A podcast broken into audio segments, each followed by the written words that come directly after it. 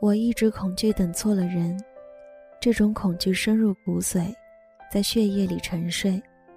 深夜频频苏醒，发现明天有副迫不及待的面孔，脚印却永远步伐一致，从身边呼啸而过。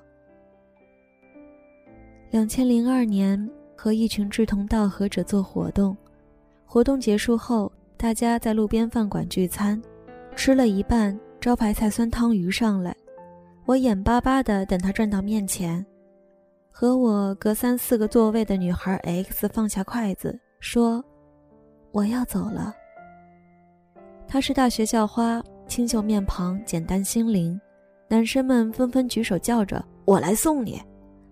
”X 红着脸：“我不要你们送，我要张佳佳送。”我好不容易夹到一块鱼肉。震惊的抬头，惨烈的说：“为什么？凭什么？干什么？我囊中羞涩，没有钱打车。”说完后，继续埋头苦吃。然后呢？然后再见面，在三年之后。两千零五年，X 打电话来说想和我吃顿饭。吃饭总是好的，我正好怀抱吃郊区一家火锅的强烈欲望。就带着他打车过去了。他说，一年多在高新区上班，离家特别远，都是某富二代开车一个多钟头来回接送。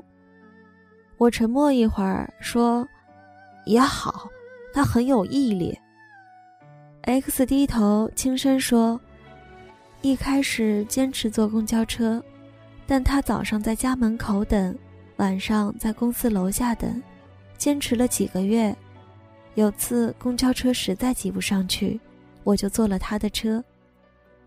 我一边听一边涮羊肉，点头说：“上去就下不来了吧？”他什么都没吃，筷子放在面前，小声说：“不知道，我不知道。”吃完了，我摸着肚子，心满意足地出门等出租车，半天没有。寒风嗖嗖，冻得我直跳脚。X 打电话喊车过来接我们，我知道就是富二代的车，车是宝马，人也年轻，虽然不健谈，可是很文静。X 坐在副驾，从后视镜里我能望见他安静地看着我。我挪到门边，头靠在车窗上，夜渗透玻璃，空调温暖，面孔冰凉。驶过高架，路灯一列列飞掠，什么都过去了，人还在夜里。这场景经常出现在梦中，车窗外那些拉大的光芒，像时间长河里倒映的流星，笔直地穿越我的身体，横贯着整场梦。梦里可以回到两千零二年的一次聚餐，刚有女孩跟我说：“算了吧。”刚有另一个女孩说：“送我吧。”然后呢？再也没有然后了。多少年，我们一直信奉，每个人都是一个半圆，在这个苍茫的世界上，终有另外一个半圆和你严丝合缝，刚好可以拼出完美的圆。这让我们欣喜，看着孤独的日，守着暗淡的夜。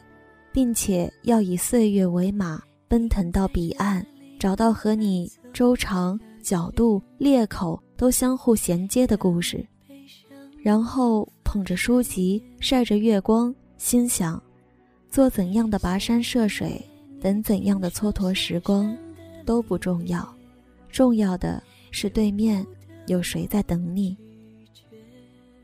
有个朋友的世界观在禽流感爆发那天展示给了我，他依旧在吃鸡，并且毫无畏惧。他说：“撞到的概率能有多少？大概跟中彩票特等奖差不多吧。”我突然觉得很有道理。如果十几亿人中只有唯一的半圆跟你合适的话，是命中注定的话，那撞到的概率能有多少？大概跟中彩票特等奖差不多吧。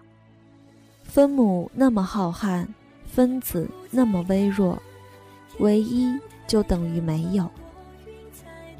这个世界上没有两个真的能严丝合缝的半圆，只有自私的灵魂在寻找另外一个自私的灵魂。我错过了多少？从此在风景秀丽的地方，安静地跟自己说：“啊哈，原来你不在这里。”二零一二年，在西安街头，我捧着手机找一家老字号肉夹馍。烈日曝晒，大中午地面温度不下四十摄氏度，我满头大汗，又奔又跑又问人，走了一个多小时，终于头晕目眩，顶不住，瘫倒在树荫下。最后希望出现，旁边饭馆服务员说他认识，带我走几步就抵达。小店门头已换，所以我路过几次都没发现。肉夹馍还未上，严重中暑的我晕厥了过去，晕得很短暂。醒来发现店里乱成一团，伙计想帮我叫车，我无力地拦住他说：“他妈的，让我吃一个再走。不能错过那么好的肉夹馍，因为我已经错过更好的东西。”